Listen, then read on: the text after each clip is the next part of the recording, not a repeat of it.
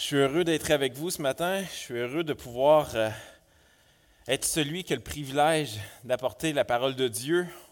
Mon nom est Michael Caron et je suis l'un des pasteurs ici. Et on poursuit notre série dans Actes, chapitre 22. Il est marqué 17, mais euh, ce n'est pas, euh, pas la bonne slide. Je n'ai peut-être pas envoyé le bon PowerPoint. De toute façon, ceux qui me connaissent, mes PowerPoints ne sont jamais très, très, très fournis. Donc, euh, si vous avez une Bible, vous allez être capable de suivre. Si vous n'avez pas de Bible, euh, vous pouvez aller voir Lise derrière qui va se faire un plaisir de vous en remettre une. Euh, mais sinon, allons dans la prière par la suite, on va débuter. Père du ciel, quel privilège encore une fois d'être rassemblé ici avec ton peuple, avec tes rachetés, tes enfants.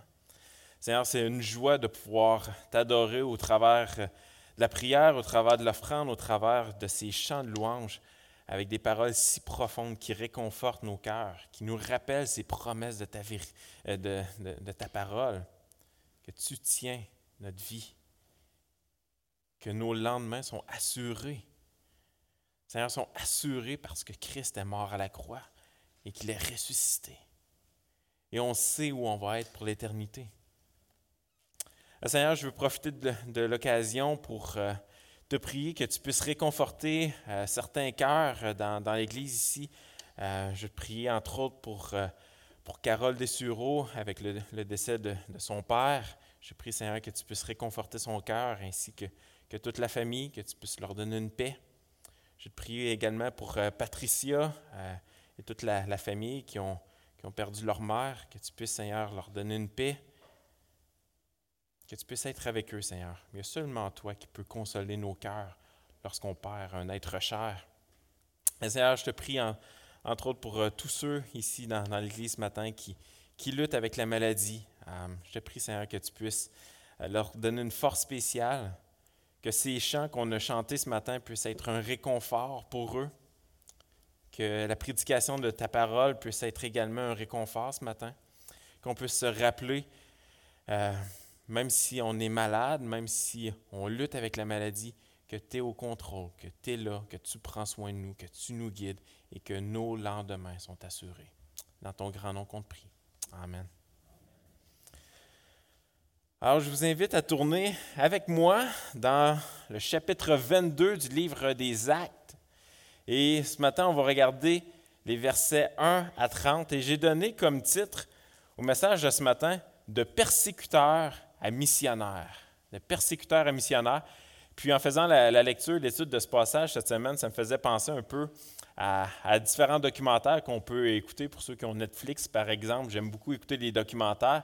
Et souvent des documentaires de même des gens qui étaient meurtriers, puis qu'il y a eu un changement dans, leur vie. Et en lisant cette histoire, ce, passage de, de c'est un peu l'autobiographie de Paul. Paul est en train de, se défendre devant le peuple juif, il est en train de raconter qui il était, qui il est devenu. Et puis, c'est un, peu, euh, un peu euh, comme si on faisait la lecture d'un documentaire et on voyait ce qu'il était, un persécuteur, et qu'il est devenu un grand missionnaire pour Dieu.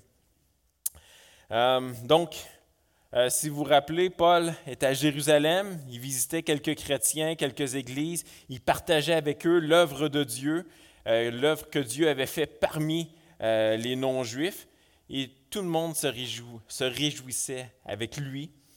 Euh, puis, un beau matin, Paul a été vu au temple, et tout de suite, la foule se soulève, se met à crier, et ils veulent faire mourir Paul. Euh, puis, il, il, est secouru, entre guillemets, par des soldats romains qui le prennent, et puis Paul demande de s'adresser au peuple, au peuple juif qui était devant lui, euh, il veut s'adresser à eux, il veut défendre sa cause, euh, malgré le fait que le peuple désire le voir mourir. Et donc, c'est là qu'on est rendu ce matin. donc, on va faire les lectures des cinq premiers versets, première section. J'ai divisé en trois sections. Et j'ai nommé cette section Qui j'étais ou Qui Paul était. versets 1 à 5. Acte 22. Homme, frère et père, écoutez ce, ce que j'ai maintenant à vous dire pour ma défense. Lorsqu'ils entendirent qu'il leur parlait en langue hébraïque, ils redoublèrent de silence. Et Paul dit, Je suis juif, né à Tars en Cilicie, mais j'ai été élevé dans cette ville-ci et instruit au pied de Gamaliel dans la connaissance exacte de la loi de nos pères, étant plein de zèle pour Dieu, comme vous l'êtes tous aujourd'hui. J'ai persécuté à mort cette doctrine, liant et mettant en prison hommes et femmes. Le souverain sacrificateur et tout le collège des anciens m'en sont témoins, j'ai même reçu d'eux des lettres pour les frères de Damas, où je me rendis afin d'emmener liés à Jérusalem ceux qui se trouvaient là et de les faire punir.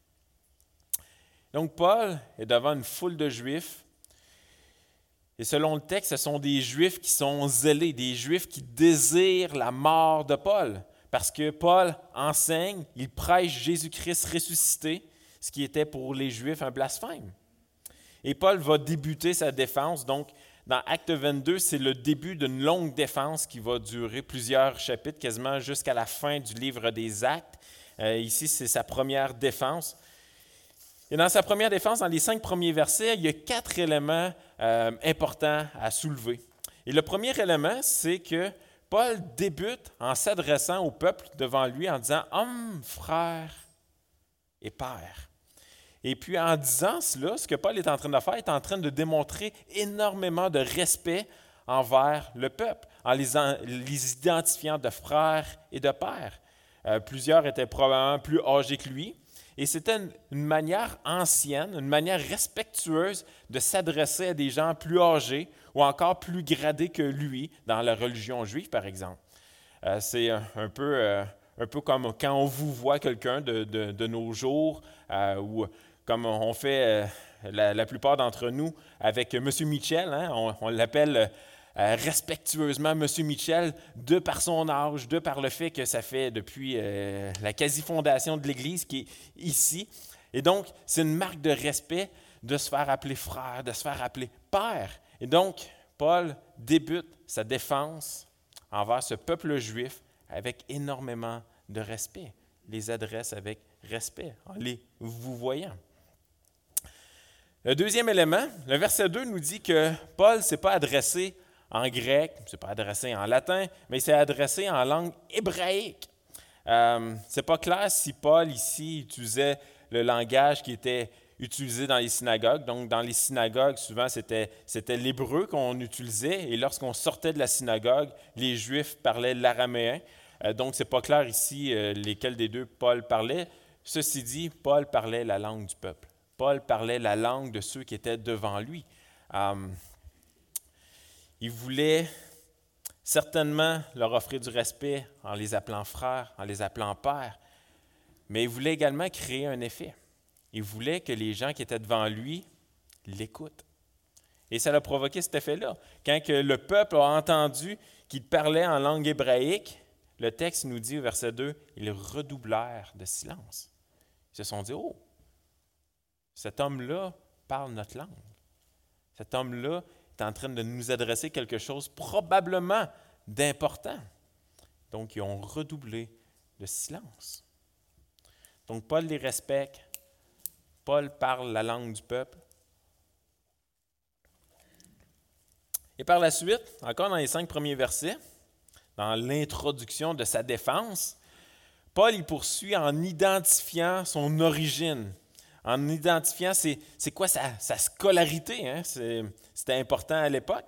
Il y avait une certaine marque de respect qui était accordée, une certaine crédibilité qui était accordée à la personne qui était née, par exemple, de parents juifs, et selon également l'enseignement qu'il avait reçu.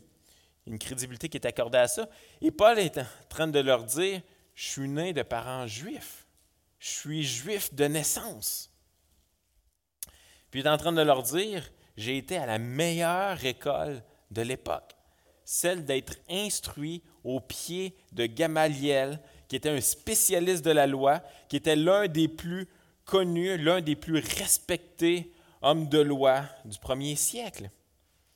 Ce même Gamaliel qu'on a vu dans Acte 5, euh, ça fait déjà plusieurs mois de cela, mais on, avait vu Gamaliel qui avec sa crédibilité, son autorité, avait fait libérer Pierre et Jean. On voit ça dans Acte 5. Donc, ce même Gamaliel, Paul a été instruit à ses pieds. Donc Paul débute sa défense.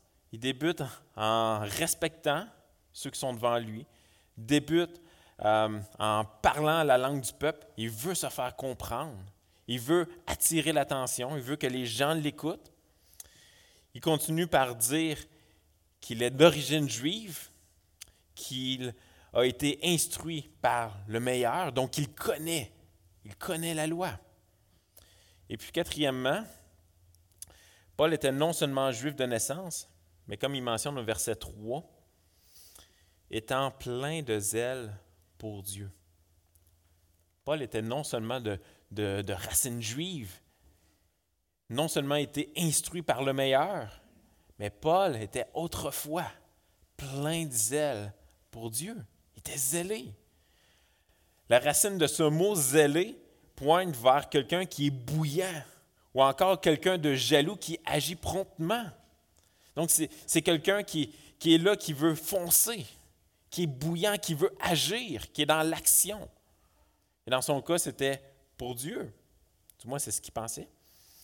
Son zèle l'a amené, Paul, à être un défenseur de la loi, à désirer plus que tout mettre à mort la nouvelle religion, cette nouvelle doctrine de Jésus et de la résurrection. C'est ce que Paul voulait faire avant sa conversion. Paul était zélé pour défendre la loi, pour râler contre la nouvelle doctrine qui enseignait que Jésus était Dieu. Et non seulement Paul désirait faire taire la nouvelle doctrine, mais il faisait mettre en prison des hommes, des femmes, des mères, des pères, jusqu'au point de faire mettre à mort certains chrétiens, tels que Étienne, le verset 20 nous, le mentionne, on va lire tout à l'heure, mais Paul nous mentionne qu'il a cautionné, il était là, il a endossé le, le martyr d'Étienne. Paul était en quelque sorte le plus bouillant des Juifs, à vouloir à tout prix défendre Dieu. C'était un zélé. Il faisait les choses pour Dieu. Paul était juif, né à Tarse, en Cilicie, des parents juifs. Par-dessus tout, il excellait dans la maîtrise de la loi. Il était un défenseur zélé de la loi. Il faisait tout cela pour Dieu. Et ça, c'était le Paul d'autrefois. Un témoignage qui, jusqu'à maintenant, dans ces cinq premiers versets, était bien reçu de la part des Juifs qui étaient devant lui. Hein, vous savez, Paul raconte son témoignage et il désire emmener l'attention des Juifs sur le fait qu'il croyait bien faire à l'époque. Il est en train de, de s'identifier à eux, qui sont également zélés. Ils veulent faire mourir Paul. Rappelez-vous, pour les mêmes raisons que Paul persécutait les chrétiens, ces mêmes Juifs qui sont devant lui veulent le persécuter parce que Paul est devenu chrétien. Il fait exactement la même chose que les chrétiens faisaient. Ils vont annoncer, prêcher l'Évangile. Et donc Paul est en train de leur dire, j'étais comme vous, j'ai fait les mêmes choses que vous, j'avais les mêmes motifs, les mêmes désirs, celle de plaire à Dieu. Paul croyait être en croisade pour la défense de Dieu et sa loi. Il croyait que ses actions étaient honorables, que son zèle était une qualité que tous devraient rechercher. Mais on doit se poser la question, est-ce que c'était réellement le cas? Est-ce que c'était réellement une qualité? Est-ce que c'était réellement honorable ce que Paul faisait? Est-ce que l'attitude de Paul vis-à-vis des chrétiens était bien? Parce que c'était agréé de la part du peuple? C'était bien perçu de la part des Juifs, ce que Paul faisait autrefois, la persécution. Est-ce que c'était bien parce que Paul disait faire cela au nom de Dieu? Est-ce que le simple fait de dire je fais ça pour Dieu, ça rend légitime l'action que je suis en train de faire? Que Paul était zélé pour quelque chose de véritablement honorable? Vous savez, la façon que Paul se décrit dans ces cinq premiers versets n'est certainement pas étranger pour plusieurs ce matin. On doit se poser personnellement cette question-là qu'est-ce qui nous anime dans notre quotidien? Pour qui ou pourquoi est-ce qu'on est zélé? Peut-être êtes-vous différent de Paul parce que vous, n'êtes pas juif. Euh, peut-être que vous n'avez pas persécuté personne. Et donc vous vous dites, ah, ça ne s'adresse pas à moi. Mais la réalité, c'est que on cherche tous quelque chose. Comme Paul. Paul cherchait une raison de vivre. Il croyait que c'était sa raison de vivre, défendre la loi de Dieu. Il vivait pour quelque chose qui était plus grand que lui. Peut-être que dans votre milieu, vous êtes reconnu pour être une maman extraordinaire. Peut-être que vous êtes reconnu pour être l'écologiste de votre quartier. Hein. Vous vous promenez dans, les rues puis vous ramassez tous les morceaux de plastique, les morceaux de papier, les déchets dans la rue. Donc vous êtes reconnu par le quartier comme étant l'écologiste du quartier, le meilleur, le plus attentionné. Peut-être que vous êtes reconnu pour votre professionnalisme au travail. Tout le monde vous loue parce que vous êtes le meilleur dans ce que vous faites. Vous savez, ces éléments peuvent être bien. C'est bien de ramasser des déchets, euh, c'est bien d'être une maman extraordinaire, c'est bien d'être professionnel au travail. Mais qu'est-ce qui vous anime réellement à être la meilleure maman, être l'écologiste du quartier ou être professionnel? Est-ce que c'est d'être vu par Dieu comme étant une bonne personne? Paul croyait être une bonne personne. Est-ce que vous croyez qu'en sauvant la planète ou en tentant de sauver la planète, en ramassant les déchets, vous allez mériter une place au ciel? Vous allez avoir ramassé suffisamment de choses. Vous allez avoir fait suffisamment d'actions dans votre quotidien pour mériter peut-être une petite place au ciel, un petit coin. Qu'est-ce qui vous anime réellement? Paul était connu, ou reconnu comme étant un fervent juif le plus zélé de tous. Il faisait même tout cela au nom de Dieu, mais finalement, malgré ses bonnes intentions, il faisait cela afin d'obtenir la faveur de son peuple et la faveur de Dieu. Pourquoi ou pour qui êtes-vous zélé? Allons dans les versets 6. On va lire une plus grande section maintenant 6 à 21, alors que Paul décrit qui il est. Comme j'étais en chemin et que j'approchais de Damas, tout à coup, vers midi, une grande lumière venant du ciel resplendit autour de moi. Je tombai par terre et j'entendis une voix qui me disait Saul, Saul, pourquoi me persécutes-tu Je répondis Qui es-tu, Seigneur Il me dit Je suis Jésus de Nazareth que tu persécutes. Verset 9 dit, Ceux qui étaient avec moi virent bien la lumière, mais ils n'entendirent pas la voix de celui qui parlait. Alors je dis, Que ferai-je, Seigneur Et le Seigneur me dit, Lève-toi, va à Damas, et là on te dira tout ce que tu dois faire. Comme je ne voyais rien à cause de l'éclat de cette lumière, ceux qui étaient avec moi me prirent par la main et j'arrivai à Damas. Verset 12. Or, un nommé Ananias, homme pieux selon la loi, et de qui tous les Juifs demeurant à Damas rendaient un bon témoignage, vint se présenter à moi. Il me dit, Seul mon frère recouvre la vue. Au même instant, je recouvrai la vue et je le regardai. il dit, Le Dieu de nos pères t'a destiné à connaître sa volonté, à voir le juste et à entendre les paroles de sa bouche. Car tu lui serviras de témoin auprès de tous les hommes des choses que tu as vues et entendues. Et maintenant, pourquoi tardes-tu? Lève-toi, sois baptisé, lavé de tes péchés, en évoquant le nom du Seigneur. De retour à Jérusalem, comme je priais dans le temple, je fus ravi en extase. Verset 18. Et je vis le Seigneur qui me disait Hâte-toi et sors promptement de Jérusalem, parce qu'ils ne recevront pas ton témoignage sur moi. Et je dis Seigneur, ils savent eux-mêmes que je faisais mettre en prison et battre de verge dans la synagogue ceux qui croyaient en toi. Et que lorsqu'on répandit le sang d'Étienne, ton témoin, j'étais moi-même présent, joignant mon approbation à celle des autres et gardant les vêtements de ceux qui le faisaient mourir. Alors il me dit, Va, je t'enverrai au loin vers les nations. Vous savez, Paul croyait faire ce qui était bien, ce qui comptait vraiment dans la vie. Il faisait tout cela mieux que quiconque, mais tout comme avec Moïse dans Exode 3. Une voix se fait entendre. On a vraiment ici un écho qui nous ramène dans l'Ancien Testament, qui nous ramène dans l'Exode. Dans l'Exode 3, tournez pas, mais ça, ça disait Moïse, Moïse. Ici, on a Sol, Sol. Pourquoi me persécutes-tu? On retrouve cet écho de cet épisode avec Moïse, un épisode très familier euh, pour le peuple juif. C'était probablement quelque chose qui leur est venu en tête lorsqu'ils ont entendu le témoignage de Paul, alors qu'il disait avoir entendu une voix, qu'il a eu une vive lumière et entendu une voix qui disait Sol, Sol. Certainement, il y a un écho qui se faisait dans des Juifs, qui ramenait à cet épisode familier, un épisode d'un buisson ardent. Hein, c'est une lumière, un feu dans un buisson qui ne se consumait point. Et l'Éternel fit entendre sa voix qui disait Moïse, Moïse. Donc Paul raconte qu'il était sur le chemin de Damas.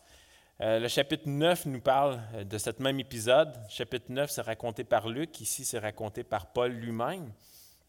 Nous, nous, raconte cet épisode de conversion. Et le chapitre 9 nous dit que Paul était en destination vers des chrétiens à persécuter. Paul était sur le chemin de Damas, il s'en allait persécuter des chrétiens. Et qu'est-ce qui est arrivé? Une lumière éblouissante est apparue, tellement éblouissante qu'il est devenu aveugle pendant un certain temps, jusqu'à ce qu'il rencontre Ananias. Et vous savez, le terme utilisé euh, dans l'original, dans le grec, euh, dans le verset 11 pour lumière, c'est le terme doxa le terme qui signifie gloire. Et donc cette lumière, c'était la gloire de quelqu'un. Le texte nous dit que c'était celui qui était le juste. Cette gloire, cette lumière resplendissante qui a rendu Paul aveugle, c'était Jésus lui-même. Et donc Jésus apparaît dans sa gloire sous forme d'une lumière resplendissante. C'est l'éclat de sa gloire qui est là. Et Paul entend cette voix, Saul, Saul. Et puis Paul lui demande, Qui es-tu? Et Jésus lui dit, Je suis Jésus de Nazareth, que tu persécutes. Vous savez, ce témoignage de Paul, saisi par la gloire de Christ. Sa réaction me fait penser un peu à Ésaïe 6. Ceux qui connaissent Ésaïe 6 avec l'Éternel qui est assis sur, le trône, puis il y a des séraphins qui, euh, qui sont là. Et qu'est-ce qui arrive avec ces séraphins devant la gloire de l'Éternel? Ils se couvrent la face. Ils sont à genoux, ils se couvrent la face, ils se couvrent les pieds. Et les séraphins vont crier Malheur à moi, je suis perdu, car je suis un homme dont les lèvres sont impures. Quand des hommes, quand des créatures sont face à la gloire de Christ, face à la gloire de Dieu, il y a quelque chose qui se produit. L'humilité. Et Paul, d'une façon semblable à Isaïe 6, a été humilié, tombé à genoux, il a été rendu aveugle face à cette lumière, face au reflet de la gloire de Dieu, c'est-à-dire face au reflet de la sainteté parfaite de Dieu. Un peu comme quand on prend de l'or pur, on prend un diamant, puis on, peut voir parfois des, petits reflets de lumière qui vont nous scintiller dans, les yeux. Mais c'est un peu une image imparfaite, mais pour décrire c'est quoi la gloire de Dieu. C'est toute sa beauté, c'est toute sa perfection, c'est l'éclat de tout cela qui rayonne et qui a rendu Paul aveugle par ses reflets. Paul croyait depuis le début qu'il était supérieur aux autres. Il était le plus juif des juifs, le plus zélé pour la cause de Dieu. Il croyait mériter au travers de toutes ses œuvres la faveur du peuple et de Dieu, mais sur la route de Damas, il a été brisé. Depuis le début, il ne faisait que persécuter Dieu directement. Paul, qui croyait défendre Dieu, était en train littéralement de persécuter Dieu. Jésus lui-même l'a dit, je suis Jésus de Nazareth, celui que tu persécutes.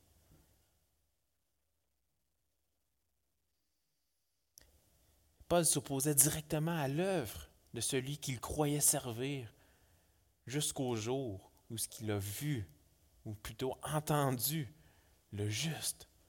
Il a entendu les paroles de sa bouche, il y a quelque chose qui s'est produit en lui. Quelque chose qui est venu le briser. Paul, par la suite, a été guidé chez un chrétien qui était autrefois un juif pieux, Ananias.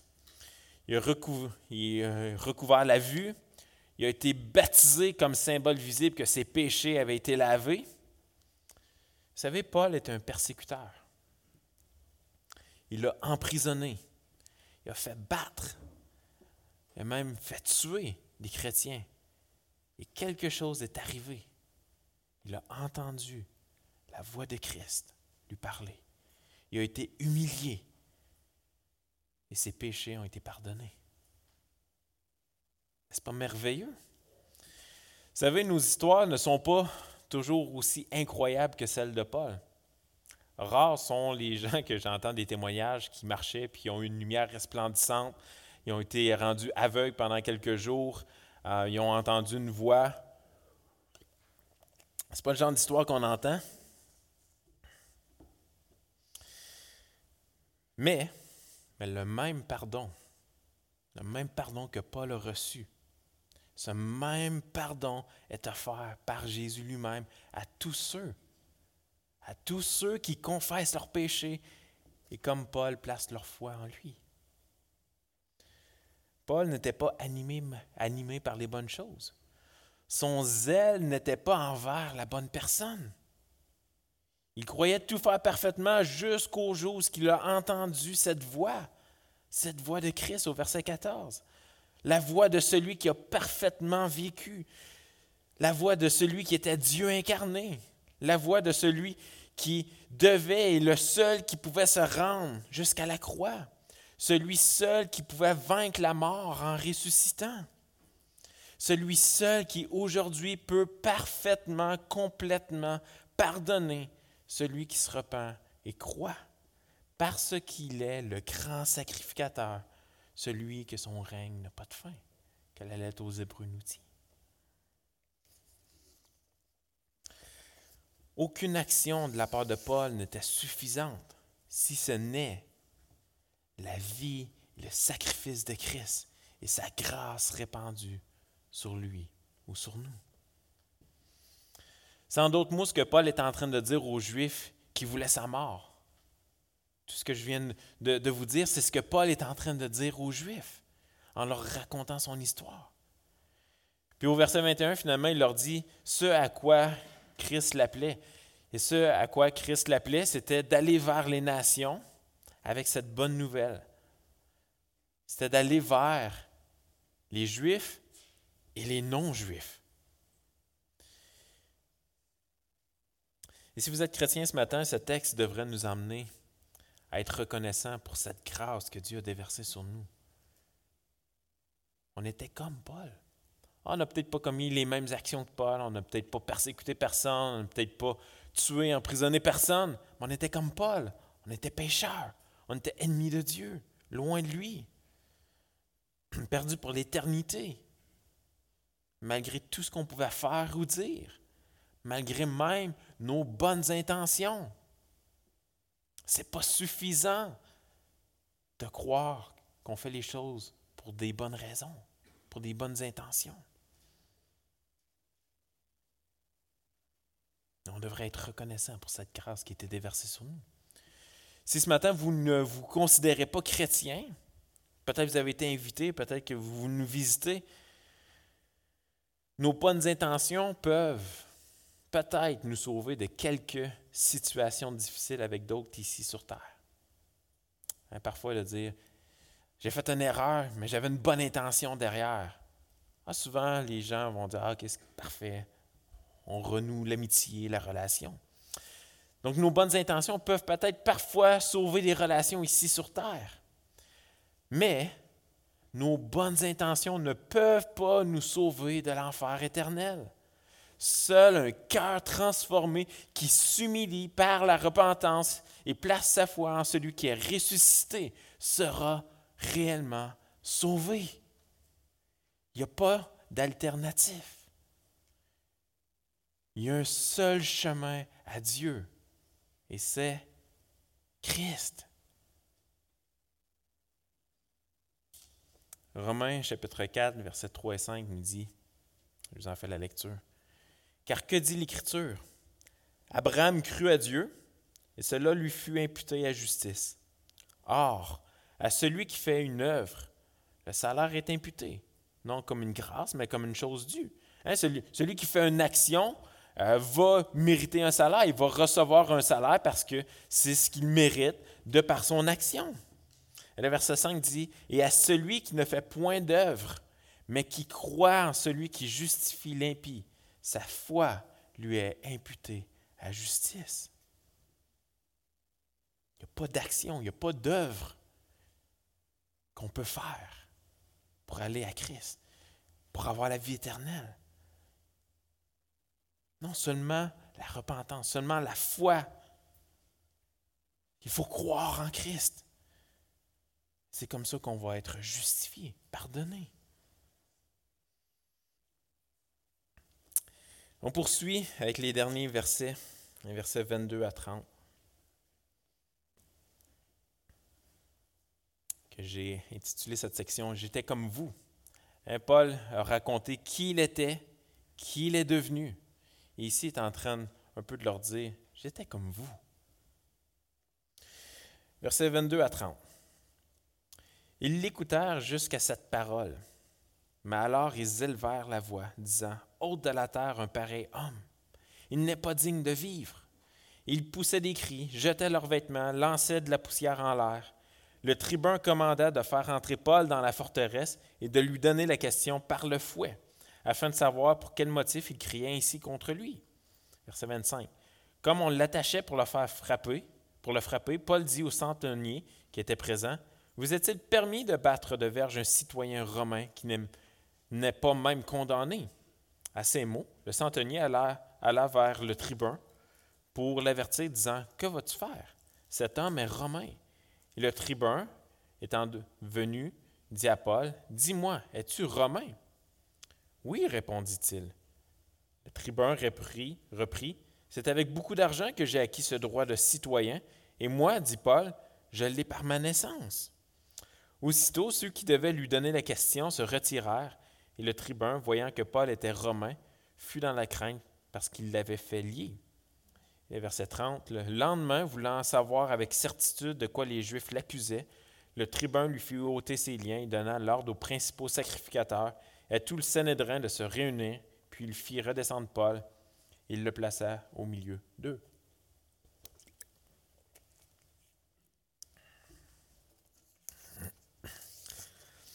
Paul avait débuté sa défense avec beaucoup de respect, comme je vous ai mentionné.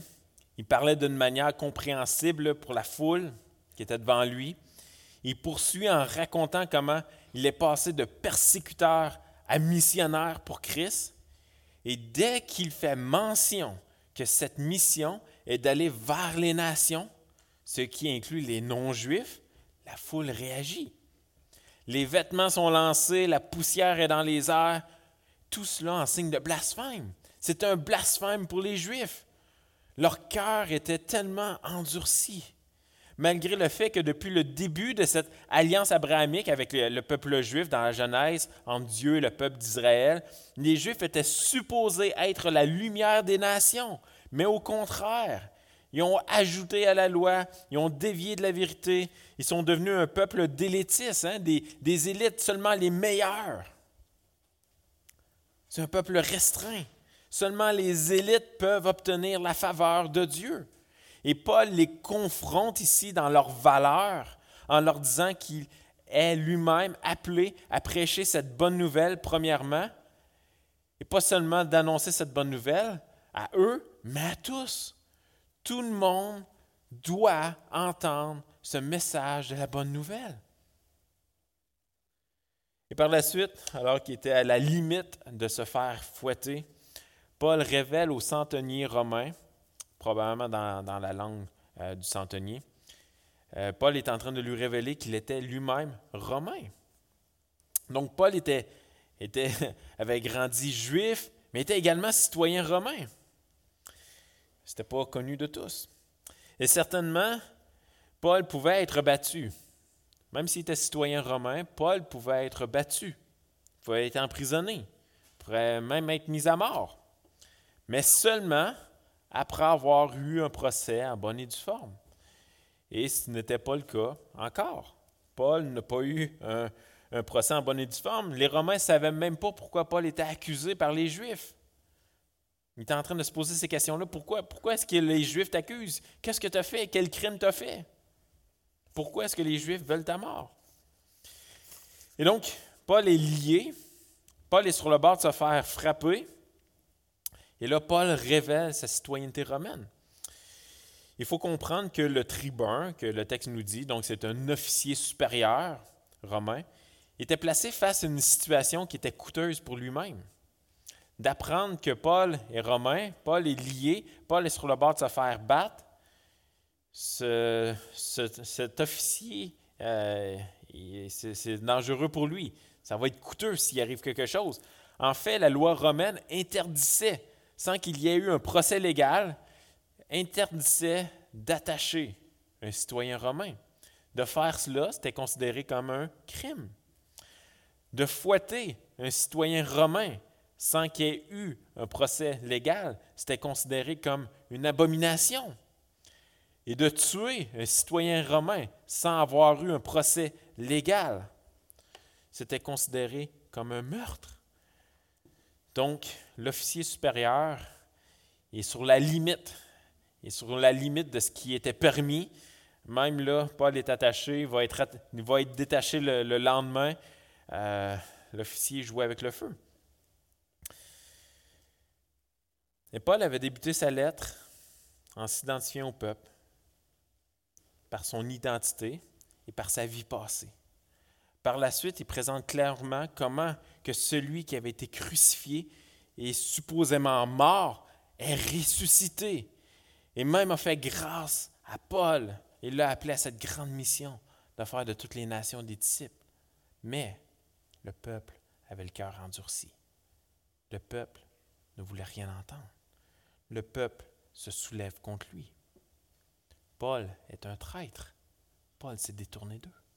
Paul s'est détourné de la vraie religion. Il s'est détourné de Dieu pour aller vers cette doctrine que lui-même persécutait au départ. Vous savez, le cœur de ce peuple n'est pas différent d'aujourd'hui.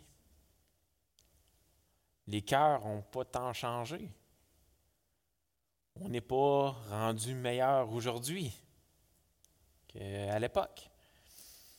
La Bible dit qu'on était tous ennemis de Dieu. On était tous morts au péché. Que personne, nul ne pouvait aller à Dieu. Nul ne pouvait et nul ne voulait aller à lui. On ne voulait rien avoir à faire avec lui. On était ennemis. On était morts au péché. Vous savez, la bonne nouvelle ce matin, la bonne nouvelle, c'est que c'est lui qui vient à nous. On a beau rien vouloir savoir de lui, c'est lui qui vient à nous. Comme Christ est venu à Paul. Il est apparu à Paul. Paul s'en allait persécuter. Paul ne voulait rien savoir de Jésus-Christ. Mais c'est Jésus-Christ qui est venu à lui. C'est lui qui l'a rendu capable de se repentir, qui l'a emmené à genoux.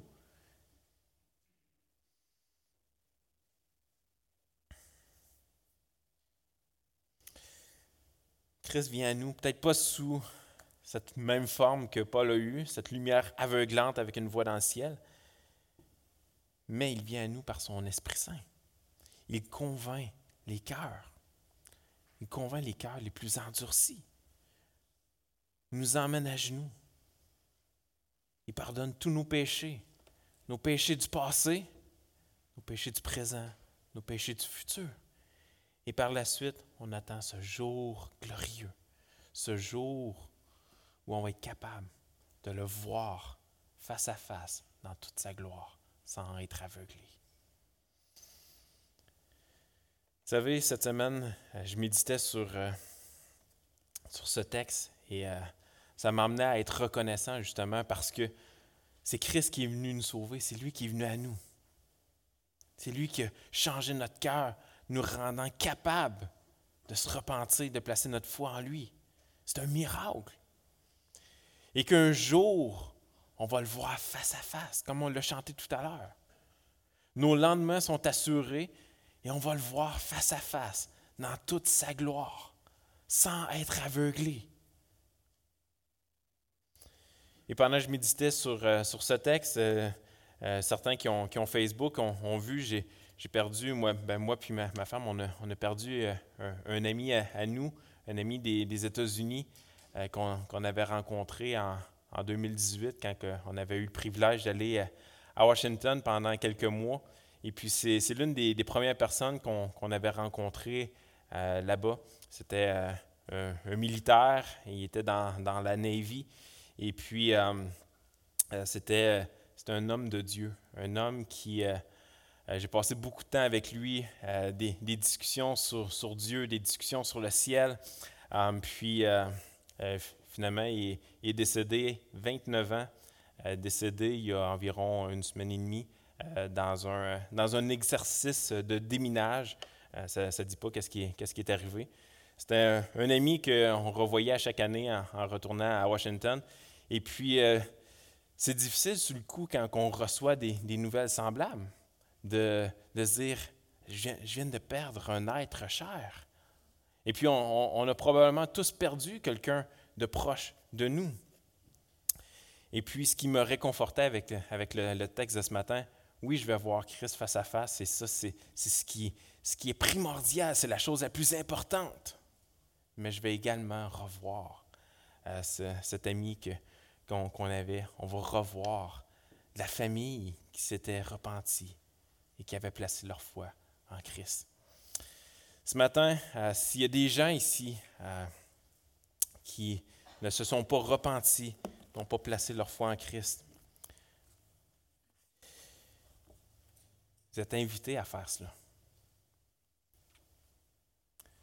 De se repentir, c'est de, s'humilier, de reconnaître qu'il n'y a rien qu'on peut faire pour aller à Christ. Que c'est lui qui vient à nous. C'est lui qui nous fait cet appel, qui nous attire à lui, qui transforme nos cœurs, qui nous rend capables de s'humilier, de demander pardon et de placer notre foi en lui. Frères et sœurs, je termine. Euh, j'invite euh, Israël puis Elisabeth un chant avant d'aller dans le repas de Seigneur. Galates, chapitre 1, verset 3 à 5 dit Que la grâce et la paix vous soient données de la part de Dieu le Père, de notre Seigneur Jésus-Christ, qui s'est donné lui-même pour nos péchés, afin de nous arracher du présent siècle mauvais, selon la volonté de notre Dieu et Père, à qui soit la gloire au siècle des siècles. Amen. Prions. Ô Père du ciel, un texte ce matin qui, euh, qui n'a pas le choix de, de nous euh, faire revisiter le passé pour redécouvrir de nouveau cette grâce que tu as, as mis dans nos vies, cette grâce que tu as pratiquée envers nous, cette grâce qui était imméritée, mais que tu es venu nous chercher malgré le fait qu'on ne te désirait pas, malgré le fait qu'on était ennemis loin de toi, malgré tous les péchés qu'on a faits tu as désiré faire de nous tes enfants. Seigneur, ce matin, on, veut te remercier pour ça. On est reconnaissant. Et Seigneur, on te prie ce matin s'il y a des gens qui ne te connaissent pas personnellement. On te prie, Seigneur, que tu puisses les attirer à toi et que tu puisses faire ce miracle que toi seul peux faire. En ton grand nom qu'on te prie. Amen. Que Dieu vous garde.